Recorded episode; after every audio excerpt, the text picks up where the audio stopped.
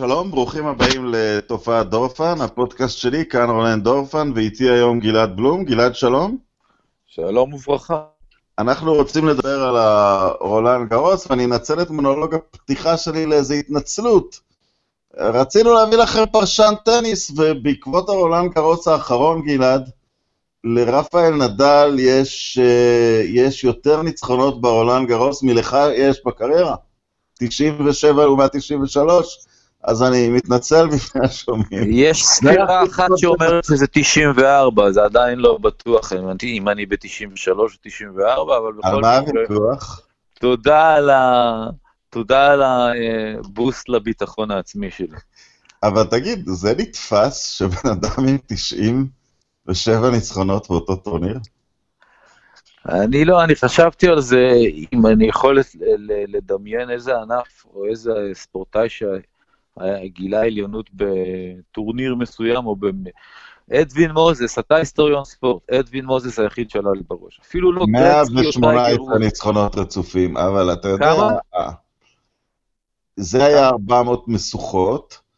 אה, כן, זה היה מאוד, אה, מאוד מרשים. אנחנו רגילים לפעמים לדומיננטיות כזאת של אה, קבוצה באיזה ליגה, כי היא יותר עשירה והיא קונה, אבל אתה יודע, נדל לא קונה שחקנים כדי להחליף את עצמו עם השנים. הוא לא, הוא לא יכול להתרענן. קרלין לא הפסיד באגרוף יווני רומי אה, שש וחצי שנים בשלב מסוים, אה, אבל אתה יודע, האבקות יוונית רומית, בכל זאת, זה לא טניס. לא, לא, זה, זה גם כן המשטח שהכי קשה בו לגלות דומיננטיות באופן אה, יציב. זה מה שחשבתי, אה, לפני שנדל עלה על הרולנד גרוס, היה את ה winning streak הכי קצר מכל ה... מכל ה... ארבעה זכיות רצופות היו השיא. אתה יודע, הוא השווה את זה, אז הוא שבר את זה, והוא יכול להיות שישבור את זה עוד פעם. לא, לא, זה טירוף. אני במהלך חיי, אה, בילדות שלי, הגיע בן אדם בשם ביורן בורג, והוא לקח חמישה ווימבלדונים רצופים, ושישה אה, אליפויות צרפת מתוך שבע שנים, ש, אה, שש אליפויות צרפת תוך שבע שנים, ואמרנו, די, אה, זה לא יכול להיות יותר טוב מזה. ואז פתאום, אחרי כמה שנים, הגיע סמפרס, לקח שבעה ווימבלדונים, אמנם לא רצוף, ואמרנו, אוקיי, בואי נעשה... נדמה לי שהוא לא רצוף, אבל, אה, אבל רצוף מבחינתו, אני חושב שהוא פשוט לא שיחק בשנה שקראצ'ק לקח. כן, אבל מה, אני מדבר איתך על שליטה מטורפת, ואז פדרר בא ועשה את אותו דבר בווימבלדון. לדעתי, לדעתי הוא השווה, הוא השווה, יש לו שבעה לפחות, אם לא שמונה, ו... ואז נדל בא ועשה בפרנץ' אופן משהו שכאילו זה... זה כאילו שהיום יגידו לך פתאום, אה, אתה יודע, היינו בירח, ועכשיו הבא זה מאדים, ימצאו לך עוד איזה כוכב עוד יותר רחוק, וזה נדל. אתה יודע, בן אדם אחר, כאילו, אתה לא מבין כאילו איזה... זה לא יאומן, כל מי ששיחק משחק אחד באליפות צרפת, ואני שיחקתי כמה, כל משחק שם באטומי 5 זה כמו מלחמת עולם. והוא ניצח 97 אה, כאלה, והפסיד שניים. טירוף. אני זוכר שהוא הפסיד את הראשון לסודרלינג. ההגבלה... זה היחיד שהוא לגיטימי, השני נחשב הוא היה פצוע. ולא, אבל אני זוכר שאז היה פרשן, לא, אחרי סודרלינג הוא היה פצוע ולא היה בווימבלדון, זה היה ב-2009. לג'וקוביץ' הוא הפסיד בשיא המשבר שלו שנה אחת. דווקא לא שנה שג'וקוביץ' או סודרלינג זכו, אז הסטטיסטיקה זה שאם הגרלת את נדל אתה לא זוכה בטורניר. אין שחקן ששיחק ברולנד גרוס נגד נדל וזכה בטורניר. אגב, זה מה שקרה לטים אתמול, שהוא השתווה לנדל, שהוא לקח את השבע חמש הזה, והיה לו מה שנקרא בעגת הטניס, mental letdown, שזו תופעה שאני, הזהירו אותי עוד כשחקן, כילד, ואני את כל התלמידים שלי מזהיר אותם ואומר להם, המשחקונים הכי חשובים בכל מערכה, זה המשחקון הראשון בכל מערכה, ושבו אתה נותן את הטון. ואחרי השבע חמש, טים פשוט נרגע לאיזה 20 שניות, 30 שניות, שהוא כזה, עשה כזה אה, נשיפה פנימית ואמר, לקחתי אחד-אחד, אני הולך לקחת את הפרנץ' אופן, זהו, המומנטום שלי, ולפני שהוא הספיק לנשום, הוא כבר ראה משהו מטורף, פשוט נדל 12-0 הוא עשה. העלה, הוא העלה לו את ה...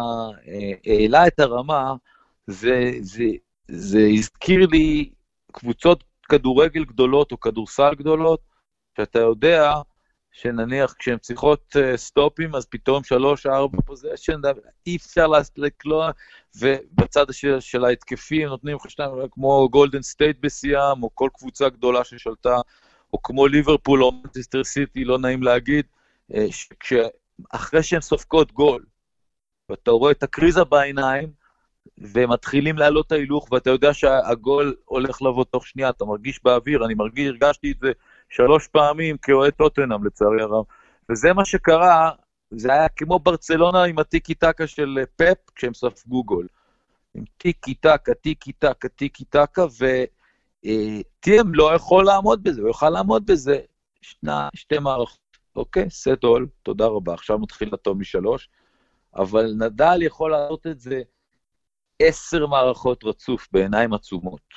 זה יותר עניין של יציבות והיכולת להילחם על כל נקודה כאילו שהיא הנקודה האחרונה ולא לוותר על שום כדור, אפילו כשאתה 40-0, אם אתה קיריוס או פדרר או שחקן שלא בכושר, אז תמיד אתה דן 40-0, אתה אומר, ראוניץ', אתה יודע, אתה אומר, יאללה, הפסדתי את הגיים, אני אתן שלושה אסים ונשמור אה, כדי לשבור בפעם הבאה. זה הטקטיקה של השחקנים האלה.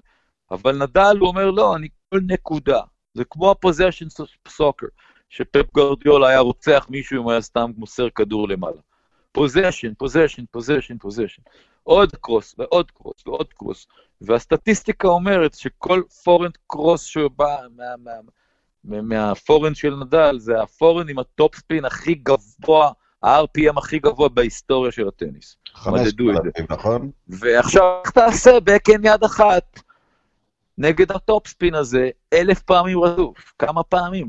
בהתחלה, בשניים הראשונים, אני ישבתי, אמרתי לאשתי, תראי איזה עבודת רגליים לטים הזה, מטורף.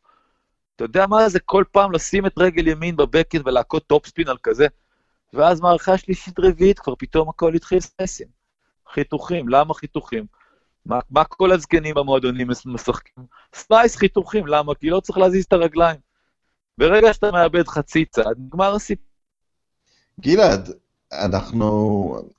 היו שני קטעים כאלה במשחק, גם בסט הראשון, טים שובר ראשון, ונדל מיד שובר חזרה, ו- ו- ואני שואל את עצמי, הכל טוב ויפה להגיד שהוא, אה, אתה יודע, הוא, הוא, הוא תמיד נחוש, אבל בשנה שעברה הוא לא איבד סט ברולנד גרוס, ברוב השנים הוא מאבד סט אחד, לפעמים השנה איבד שניים, זה סוג של uh, סנסציה. הוא, הוא בעצם לא מגיע לסט החמישי שכולם חוששים ממנו אף פעם, ולא יכולה להיווצר אצלו שאננות. איך, איך אתה חושב שהוא מצליח אה, להיאבק בשאננות הזאת? בגלל שהוא מקשיב למאמנים שלו, מגיל צעיר, שאמרו לו, כל נקודה חשובה כמו זאת שלפניה וכמו זאת שאחריה. תילחם על כל כדור, והוא פשוט מקשיב הכי טוב. הוא, הוא האומן של אה, משחק, אה, משחק הפרסנטג' הוא דבר ידוע. זה קל, לכל אה, אה, חבטה יש את האחוזים, אבל לבצע אותה צריך, בצורה מושלמת צריך משמעת של סוס וסיבולת, אה, ויכולת מנטלית לדבוק, לדבוק. הדוגמה שאני נותן של, למשמעת טקטית, למשל, לפני כמה שנים, לפני איזה 6-7 זכיות, הוא ניצח את פדרר באחת מהפעמים שהוא ניצח אותו בצורה הכי חלקה שיש, כולל 6-0 מערכה שלישית, שפדרר אולי פעמיים בחיים שלו קיבל 6-0 בסבב, שזה אחד מהם. ובאותו משחק הסטטיסטיקה מלמדת דבר פשוט. 100% מהחבטות הגשה של, של נדל הלכו לגב יד של פדרר. טוני אמר לו, תכה כל סרב לבקאנד של פדרר, והוא הקשיב לו. בן אדם נורמלי מדי פעם היה הולך על איזה אחד לפורן, אבל הוא נסע 100% של החבטות הגשה, משחק שלם, לגב יד שלו. זה היה לפני שפדרר שינה את האחיזה, ובעקבות השינוי אחיזה הזה הוא חמש שנים לא הפסיק לנדל, יש לציין, עד חצי גמר הזה. אה, אני רוצה... כולל פעמיים אה, על חמר, שהוא ניצח אותו, אבל בהטוב משלוש. ו... גלעד, אתה מעלה פה נקודה, נקודה מעניינת, כי לפני אה, שבע, שמונה, תשע שנים נדל אולי נחשב לשחקן המשעמם יותר, השבלוני יותר, ממי שחופר קבוע מהקו האחורי, אבל הטניס שלו השתנה בצורה, הוא תקף 27 פעמים אתמול את הרשת, על משטח קמר זה המון. אז זהו, שזאת הגדולה של השחקנים מהסוג הזה, של נדל, שאולי יש שניים, שלושה כאלה בכל ענפי הספורט. אולי מייקל ג'ורדן, אולי מוחמד עלי, אני לא יודע מי, מי אפשר להשוות אותו. אה, אני נוטה להסכים איתך שאתה יותר נדליסט מאשר פדריסט, אה, למרות שזה נתון לוויכוח. בגלל הכמות הזאת המטורפת של אליפויות צרפת, גם כן העובדה שהוא לפני כמה שנים, הוא ישב בישיבת עבודה עם טוני, וטוני אמר לו, תשמע, אתה כבר לא ילד, אם אתה רוצה לשבור את השיא של פדר, אנחנו צריכים למצוא עוד דרכים לנצח נקודות מאשר לעמוד שמונה מטר מהקו האחורי ולסמוך על הכושר סבל שלך אה, לשחק defense עד שהיריב מתמוטט. כי מה שקורה, אה, אה, אם מישהו כבר מצליח למשוך את נדל לרביעית או חמישית, שמו, כמו שקורה ב-US Open וב Australian Open, אז לא מעט פעמים הברכיים שלו מתמוטטות, אתה מבין? אז, אז הם יודעים את זה, יש לו היסטוריה של פציעות, אז הם אמרו, אוקיי, דבר ראשון, חזר איזה עונה אחת לפני כמה שנים עם serve משופר. דבר שני, הוא חזר לפני, לפני כמה שנים מאיזה, off season עם backhand slice משופר. דבר שלישי, פתאום הוא התחיל לבוא לרשת כמו שחקן volley מדופלם. מתגנב לרשת, עושה volley drop shots, מכה וולים נמוכים באיכות גבוהה, התחיל לשחק יותר זוגות בשביל הכיף ובשביל לעבוד על, הזוג, על המשחק רשת, וכל זה אה, אה, נתן לו יותר דרכים לנצח נקודות. אתה מוביל 40-0, מה רע לתת serve volley? בשביל מה לשחוק את הגוף? לעוד איזה rally של 30 כדורים.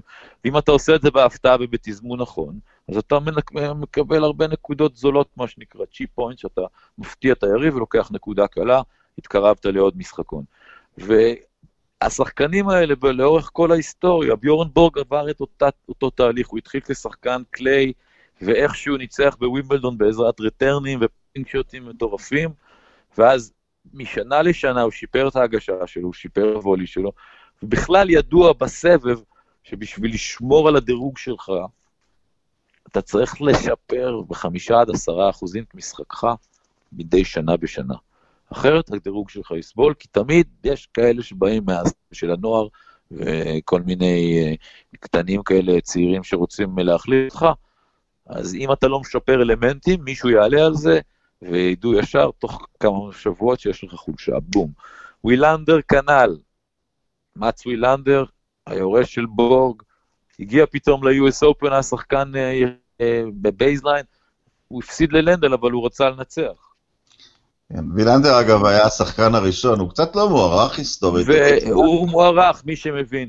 פתאום נכון, נגד לנדל הוא הגיע, בגמר אה, של ה-US Open ב-88 הוא שיחק סר וולי הגשה, ו-80% מהחבטות גב יד שלו היו חיתוך, בגלל שלנדל לא אהב את זה.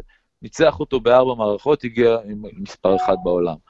אה, וכנ"ל אה, שחקנים כמו סמפרס, כמו אגסי, ששיפרו המון אלמנטים במשחק שלהם כדי להישאר בטופ או כדי להגיע לטופ ולשרוד שם.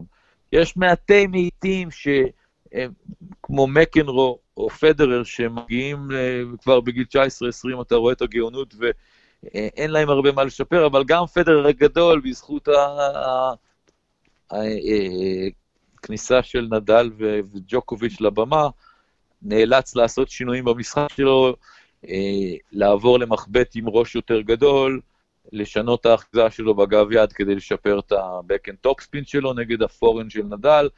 הוא, היה צריך להגיב לתופעות האלה שבאו ואמרו לו, תשמע, אוקיי, אתה גדול, אבל אתה לא היחיד. והאבולוציה הזאת יצרה את המשולש המטורף הזה. גלעד, אה, זה באמת השאלה שאני שואל לגבי הדור הבא. יש תופעה שהיא נכונה לכל הספורט, היא נכונה גם לטניס, של הזדקנות ברמה הגבוהה. אנחנו נמצאים בדור ששני הכדורגלנים הטובים בעולם, הם בשנות ה-30 שלהם, כל הטניסאים הטובים.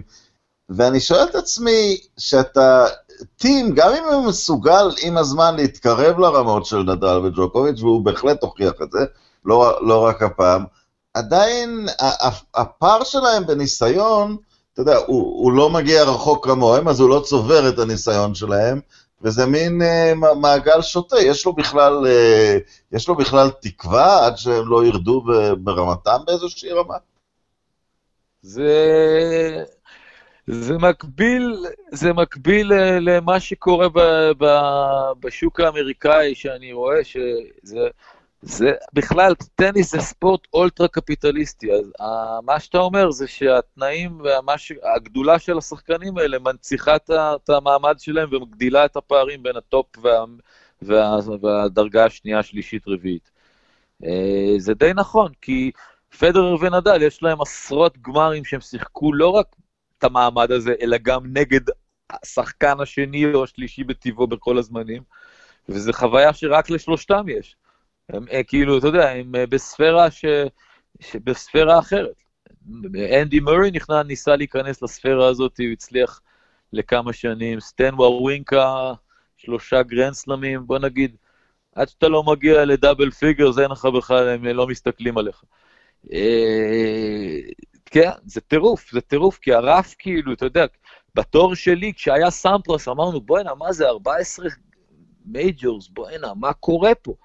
איך אפשר? לפני זה היה אה, אה, רוי אמרסון משנות ה-60, אז אה, אתה יודע, אה, אם לרוד לייבר היה מזל, אז הוא היה, הוא, הוא היה, הוא היה לגמרי ב, ב, במספרים כן, הללו, זה כבר כתב שם רגע, צריך קצת לעדכן פה אנשים. מי שלא יודע, ללייבר יש 11 סלאמים, אבל בשיא הקריירה שלו היה פיצול בין הסבב, מה שנקרא אז החובבני למקצועני, אז הוא בעצם שש וחצי שנים לא שיחק מקצועני אה, בגרנד סלאמים, והוא לקח את הגרנד סלאם הרציף לפני ההפסקה ואחרי ההפסקה. אז הוא, הוא באמת אולי השחקן ההיסטורי האחד ש, שאפשר אה, אפשר, לשים לו אולי כוכבית חיובית. אולי הוא כן היה צריך להיות אה, בסביבה של הספורטאים האלה. ולייבר, אה, אני פה נשים רגע את נדל והכל בצד, לייבר לוקח אותי למקום אחר לגמרי, כי לייבר היה מקווינסלנד, והייתי פעם בעיר שהוא נולד בה, רוקהמפטון, הוא, אה, יש איזשהו רחוב שם כמובן, אה, ידוע גם בסטייקים, חוץ מרוד לייבר. הכינוי שלו היה רוקט, דרך אגב. רוקהמפטון רוקט, ויש לנו אלופה קווינסלנדית חדשה, אש ברטי, ואני אתן פה עוד איזה מונולוג קצר. אה, הייתה לי שיחה לפני כמה שנים עם, עם, עם, עם גלעד, עם מי שאתם מקשיבים איתו, לגבי השאלה למה, למה טניס הנשים נהיה אה, די הגנתי, וגלעד, אתה העלית בפניי שתי סיבות אה, מאוד מרכזיות. אחת, הם שמאמנים אותם היום יותר ויותר נגד בנים, אז הן אה, נכנסות למוד של יותר הישרדות מאשר משחק התקפי עם דמיון. והסיבה השנייה שהיא יותר מעניינת, כי היא כמעט כלכלית, אה, בשחקן טניס גדול מושקעים כמה מאות אלפי דולרים בגידול שלו. עכשיו, להחזיר את ההשקעה במרכאות עם בחורה, אתה יכול להתחיל לעשות את זה בגיל 17-18, היא יכולה כבר להתקרב לצמרת הסבב בגלל ההתבגרות הגופנית היותר מוקדמת, ואז, אה, ואז מה שקורה, יש עליה לחץ, תביא תוצאות, ומפסיקה בעצם ההתפתחות של המשחק שלה. וכשראיתי את אש ברטי אחרי הרבה מאוד שנים, פתאום, אני אני לא יודע מה יהיה איתה, זה גרנד סלאם ראשון שלה, אבל זה מין תופעה מרעננת, ילדה קטנה שמגישה טוב, ש, שמשחקת רשת גם בעולן גרוס וגם הולכת אח, אחורה. אמ, אתה גם הרגשת את זה לגביה? אני, אני אגיד לך את האמת, את הטורניר נשים לא הסתכלתי כל כך, ראיתי, אה, ראיתי אה, לסירוגין משחקים פה ושם, אבל באופן כללי, אה, אני הייתי מאפיין את ההבדל בין אנשים, מה, מה שאמרת על הקטע הפיזיולוגי הוא, הוא נכון, מה שאמרת לגבי זה שהן מתאמנות עם גברים הוא נכון, אבל לרובן יש את המשחק היותר שבלוני הזה, שהוא, אה, בוא נגיד, אה, המשחק של סרינה וויליאמס, שמושתת על... שהיא מאוד אגרסיבית. זה המשחק שבגלל זה הן לא יכולות להתמודד עם זה. ושחקניות שכן הצליחו להיות אגרסיביות, הן כן הגיעו לטופ בעבר, אם זאת שרפובה לכמה שנים קצרות, וסרינה וויליאמס ווינוס ובשנים האחרונות יש את הטרנד הזה של ווזניאקי והאלפ, שהם יותר counter puncher, מה שנקרא, ודווקא שחקנית כמו האש ברטי הזאת, שהיא יותר מערבבת את זה ועושה מה שנקרא מיקסינג איט אפ, דבר שהוא לא, לא אופייני בכלל, גם לא לטניס הגברי, אז כשזה קורה וזה קורה בהצלחה, אז אה, אה, הבנות האחרות לא אוהבות את זה. הן אוהבות את המשחק השבלון הזה שמכניס אותן לקצב, שהן יכולות לתת את הפלטים שלהן, והסיבה שהן נוטות אה, פלטים, כדורים יותר ישרים, בלי הרבה ספין, היא סיבה פיזיולוגית. בגלל שאני אה, מאמן אה, הרבה שחקני נוער, ואני רואה את זה ב... הבנים, יש להם פרק כף יד בגיל צעיר, שהוא קצת יותר, או הרבה יותר, לייבלי, הרבה יותר עם, מסוגל לייצר מהירות מחבט מהפרק. ובנות הן קצת יותר חלשות במפרקים. מצד שני, לבנות יש אפשרות לייצר עוצמה על ידי סיבוב מותניים וסיבוב כתפיים, שזה גם דרך שמלמדים ודרך מאוד uh, uh, בסיסית לייצר עוצמה, והשילוב של שני הדברים מייצר עוצמה מטורפת. ובנות יכולות לייצר כדורים בעוצמה, אבל בלי הרבה טופספין, בגיל מאוד צעיר, בעזרת סיבוב המותניים, וכשהן גדלות אז הן עושות את זה אה, אה, באופן טבעי, ולכן המשחקים של הבנות הם יותר פלטים, והמשחקים של הבנים יותר קשתי, כי יש לבנים, בייחוד אחרי שהם אה, מגיעים לגיל עשרה, את המרפק ואת הפרק, ויש להם את התנועה של ה window wiper הזה, שכל השחקנים היום עושים, מייצרת אה, כדורים קשתיים. בנשים אין הרבה שעושות את זה, הייתה אמילי מורסמו בזמנו, הייתה אה, גבריאלה סבטיני בזמנו, ויש אה, שחקנית בשם סטוסר, אוסטרלית. ש... גם מקווינסלנד, גם קווינסלנדית אגב. שמשחקת ממש כמו גבר, יש לה ממש אה, שרירים מטורפים, אבל רוב השחקניות הן משתמשות באגן, באגן שלהן לייצר עוצמה, אם זאת לינזי דבונפורט בזמנו, והן מכות יותר פלט. זה, אה, יכול להיות שזה גם בגלל שהן מתאמנות עם גברים והן נאלצות לשחק באימונים טניס התקפי או, או טניס בעוצמות יותר גבוהות, אז כשהן משחקות אחת מול השנייה, אז ככה זה גם נראה. אני רוצה לציין איזה נקודה אחרת פה, וזה באמת לקחת את זה שוב לעניין הכלכלי, אה, ודיברנו על זה לא פעם, שבגלל ה... שבשחקנית אה, מושקע כל כך הרבה כסף, ואז מתחיל לחץ גדול, יאללה, תתחיל, במיוחד באזור שאני חי בו של העולם, שכמובן הוא מכרה גדול של כישרון אתלטי לנשים, נשים מאוד גבוהות, אה, גם בכל האזור שהיה יוגוסלביה לשעבר, אה, רוסיה, צ'כיה, אבל אה, מה שקרה עם ברטי זה מעניין, כי בגיל 18 היא פרשה מטניס, היא לקחה את הג'וניור של, של ווימבלדון, ואז היא הרגישה... היא לשחק קריקט, לא? כן, היא הלכה לשחק קריקט, כי היא הרגישה שהיא רוצה להיות בקבוצה, אה, היא רוצה להתרענן קצת, הטניס אה, קשה לה מדי, כי, כי עוד הבדל מאוד מאוד חשוב בין גברים לנשים. גברים לפחות היום רק מתחילים לאיים על הצמרת העולמית בגיל 24, 25, הם יותר בנויים להתמודד אה, נפשית עם, ה, עם הסבב השוחק, מאשר בחורה שבגיל 17-18 מצפים ממנה כבר להילחם על גרנד סלאמים. אין, אין כמעט, אה, נדל זכה בגיל 19 ברולנד גרוס, אבל כבר אין כמעט דוגמאות של שחקן מאוד צעיר אה, שלקח גרנד סלאם בין הגברים, או אפילו התקרב. אה, ואצל הנשים כמובן זה קורה כל הזמן. אז, אז ברטי הלכה ושיחקה קריקט בלי שום הכשרה מוקדמת, והייתה די טובה, הגיעה לנבחרת אוסטרליה, למי שלא יודע, הספורט הלאומי של אוסטרליה. אה, קריקט זה, המחבט אה, שוקל בערך פי שש מטניס, אז אולי זה גם לא כל כך, אה, לא כל כך הזיק לה. אבל, אבל מה אתה אומר על העניין הזה ש, שדווקא בגיל שבנות ב, במזרח אירופה, בגלל החובות, ובאוסטרליה חשוב לציין, אפשר להתאמן בזול, אז המשפחה שלה לא הייתה בחובות כדי להחזיר את ההשקעה בה.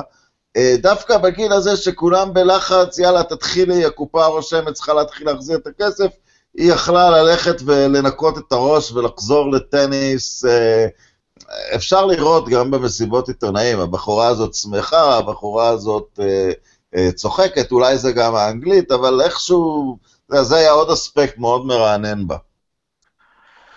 זה, זה, זה מסתדר עם המון מה, מה, מהמחקרים שאני בתור מאמן נוער, שתנאי הכרחי לספורטאי על זה שיעסוק בעוד ענפי, ענפי ספורט אחרים מגיל צעיר.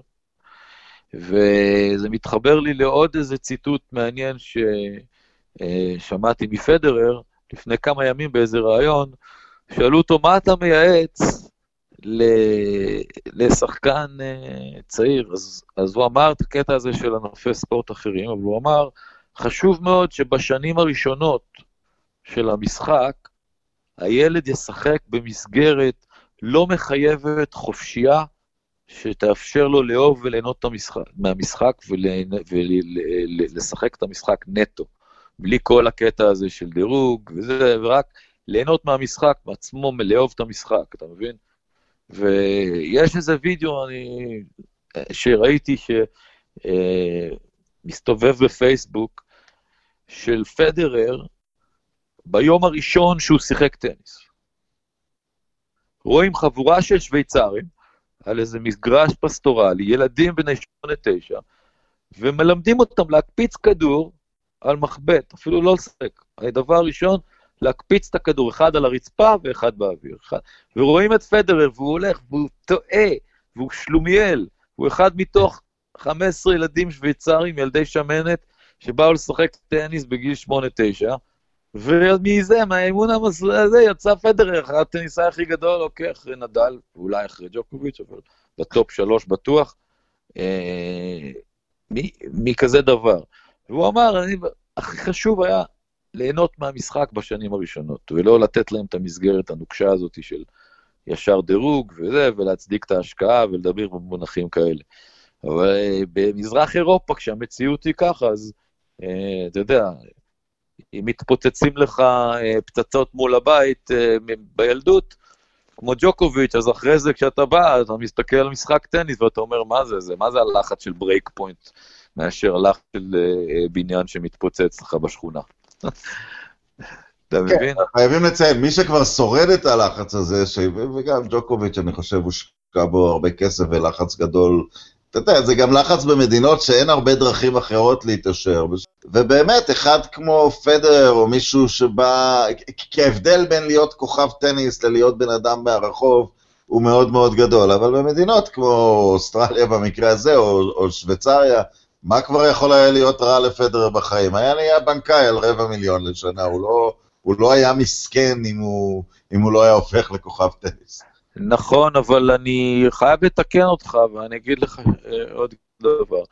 אה, ואני רואה את זה הרבה, כי אני מעסיק המון אה, מאמנים צעירים שהם fresh out of college, ועל כל ג'וקוביץ' כזה סרבי או קרואטי, ש... יצא ונהיה מולטי מיליונר ועשה קריירה היסטורית, יש, אה, נניח אם ג'וקוביץ' לא היה מגיע למקצוענים, אז הייתה לו את האפשרות לצאת מהכפר הקטן בסרביה ולהגיע לאמריקה, לקבל מלגה מלאה, להישאר באמריקה אה, ולעשות קריירה כמאמן, או לנצל את המלגה לעבודה אחרת. או לחילופין, לנסוע לאחת ממדינות אירופה כמו גרמניה או צרפת, ולעבוד שם ולעשות, להתפרנס מטורנירי טניס קטנים, אפשר להתפרנס, או כמאמן טניס ב country club באיזה מועדון, שזה יציאה יותר טובה מאשר האדם הממוצע מהכפר של, של ג'וקוביץ', שסתם אה, סיים תיכון והלך להיות נהג מונית או ברמן. אז אה, יש הרבה אופציות שהן לא להיות מקצוען, והטניס ברמות, ברמות מסוימות הוא, די, די כרטיס החוצה, אה, גם אם אתה לא מגיע לרמות של המקצוענים, אתה יכול לנצל רמה בסיסית של טניס אה, להגיע למכללה, שזה גם הרבה. כן, אש ברטי, אגב, היא, היא נהייתה שחקנית קריקט מקצוענית, ואני חושב שהמשכורת שלה הייתה 40 אלף אה, דולר לשנה, כי זה בכל זאת לא ספורט שמכניס המון כסף בצד של אנשים, אז בסדר, רק הרולן גרוס הכניס... הכניס סכום של 100, 100 שנות עבודה כשחקנית קריקט, אבל זה מעניין שהיא הייתה, שהיא יכלה להרשות לעצמה גם לבחור uh, בנתיב הזה מבחינת uh, החיים שלה. Uh, לפני שאנחנו נסיים... זה מה שאני אמרתי לפני זה, שטניס זה אחד הענפים הכי אולטרה קפיטליסטיים שיש. אתה יכול לעלות מאפס לגדולה, פתאום לקבל צ'ק מטורף. מכסה לך אה, הכנסות של כמה שנים, כמו שהגרמנים שזכו זוגות, שאף אחד לא שמע עליהם לפני זה, הם עשו השבוע, בצ'ק שהם קיבלו על הזכייה, יותר כסף ממה שהם עשו בכל הקריירה ביחד, בשבוע אחד. אתה מבין? עכשיו לשאלה, אתה, אתה יודע, אני, אני חושב שנדל, ועכשיו אני אדבר כ, כאוהד של נדל, ולא ניכנס לשאלה מי הגדול בהיסטוריה, כי האמת שאני לא חושב שגם מספר הסלאמים הוא, הוא בסוף, אה, בסוף המכריע, ואני חושב שאם הייתי עורך דין והיית אומר לי להגן על כל אחד מהשלושה, יש לי טיעון בעד כל אחד מהם. אבל, אה, נדל... אני מסכים איתך, למרות שהטיעון של ג'וקוביץ הוא קצת בעייתי, חוץ מאשר להגיד שג'וקוביץ' הכי צעיר, אז יש לו עדיין אפשרות להיות... אני, גם על ג'וקוביץ' אני מגן בשני דברים. אחד, שהוא עשה את הסלאם הרציף, שזה fucking ridiculous, והדבר השני, זה שאני חושב שאם תביא אותם בשיא, בשיא, בשיא, כל אחד למשחק, אני אישית שם את הכסף עליו, אבל אני אשים את זה רגע בצד. אני חושב שאחרי אתמול, אה, אם לאוהדי נדל במשך שנים הייתה... תפילה, שאיפה, חלום שאולי ידביק את פדרר. אחרי אתמול הם עוברים למצב של ציפייה. ועכשיו השאלה אם אתה, איך אתה חושב שזה ישפיע, אה, שישפיע עליו? אתה רואה מצב שאולי זה ילחיץ? כמו אוהדי טורונטו היום. נכון, נכון, לעבור, לעבור ממצב של קיווינו, התפללנו, חלמנו, למצב של וואלה, אולי אם לא נעשה את זה, זה אפילו יהיה פשלה. אתה חושב שהלחץ הזה יגיע אל נדל באיזושהי צורה? מה שאני חושב זה שלא יזיק לו עוד איזה תואר אחד לא בפריז כדי להגיע ל-19 הזה. ואז ברגע שיש לו 19, אז הוא יכול לחשוב במונחים של, אוקיי, מה, יש לי 3-4 שנים עד שאני מתפרק לגמרי, אחד מהם אני אקח את פריז לפחות. ואז אתה יודע, הוא פשוט אה, לא ישחק עשרה חודשים ויעשה חודש הכנה ויבוא לפריז כמו אריה, בשביל להגיע ל-20 הזה. מצד שני, פדרר יכול להגיע גם ל-21, ואז זה, זה, אתה יודע, זה כמו שלושה של סטף קרי כזה ב... ב... Back אבל uh, תשמע, זה ריאלי. זה ריאלי. עם הברכיים שלו, כל מה שהוא צריך זה רופאים טובים, מבחינתו. כן. אני חושב שאתמול בפעם הראשונה זה הגיע לאזור ה-50-50, מגמור, אה, מגמור ראשון מביניהם בסופו של דבר, שכמובן, אה, ג'וקוביץ', אתה יודע, הוא לא נורא רחוק, הוא צריך עוד, כי כשלג'וקוביץ' יש עונה גדולה הוא לוקח שלושה, אז הוא צריך עוד שתיים כאלה והוא גם שמה. כן, כל אחד מהם זה מישהו עם אגו כזה ש... אתה יודע, אה, כשדיברתי עם פול אנקון לפני כמה שנים, אה, ואמרתי, לפדרר היו 16, ואמרתי לו, למה אתה לא אומר לו לעמוד קצת יותר אה, קרוב ל baseline ולהתחיל לבוא לרשת יותר על, על דשא ולקצר את התהליכים קצת? וזה, ואז הוא אמר לי, הוא אמר לי, you think I didn't try? You can't argue with 16 slams, אתה מבין? אפילו המאמן שלו לא יכול ללמד אותו מה לעשות. אבל, אחרי שהם התחילו לתת לו בראש, והיו לו כמה שנים שהוא לא זכה באף טורניר גדול, אז הקרח הקרואטי בן אדם בשם לוביצ'יץ', אתה מכיר את השם הזה? כן, כן. שהתחיל לאמן אותו בשנים האחרונות, הוא אמר לו, חבוב, תחליף אחיזה, אחרת אתה, אתה תמשיך להעיף כדורים ליציע אה, נגד הפורן של נדל. וכתוצאה מזה הוא לקח עוד שלושה, הגיע ל-20 שלו,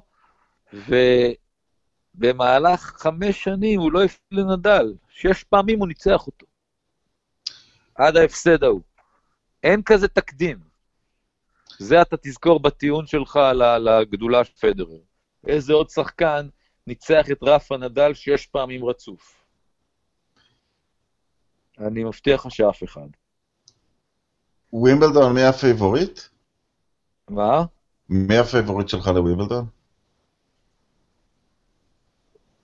אה, פדרר. מעניין.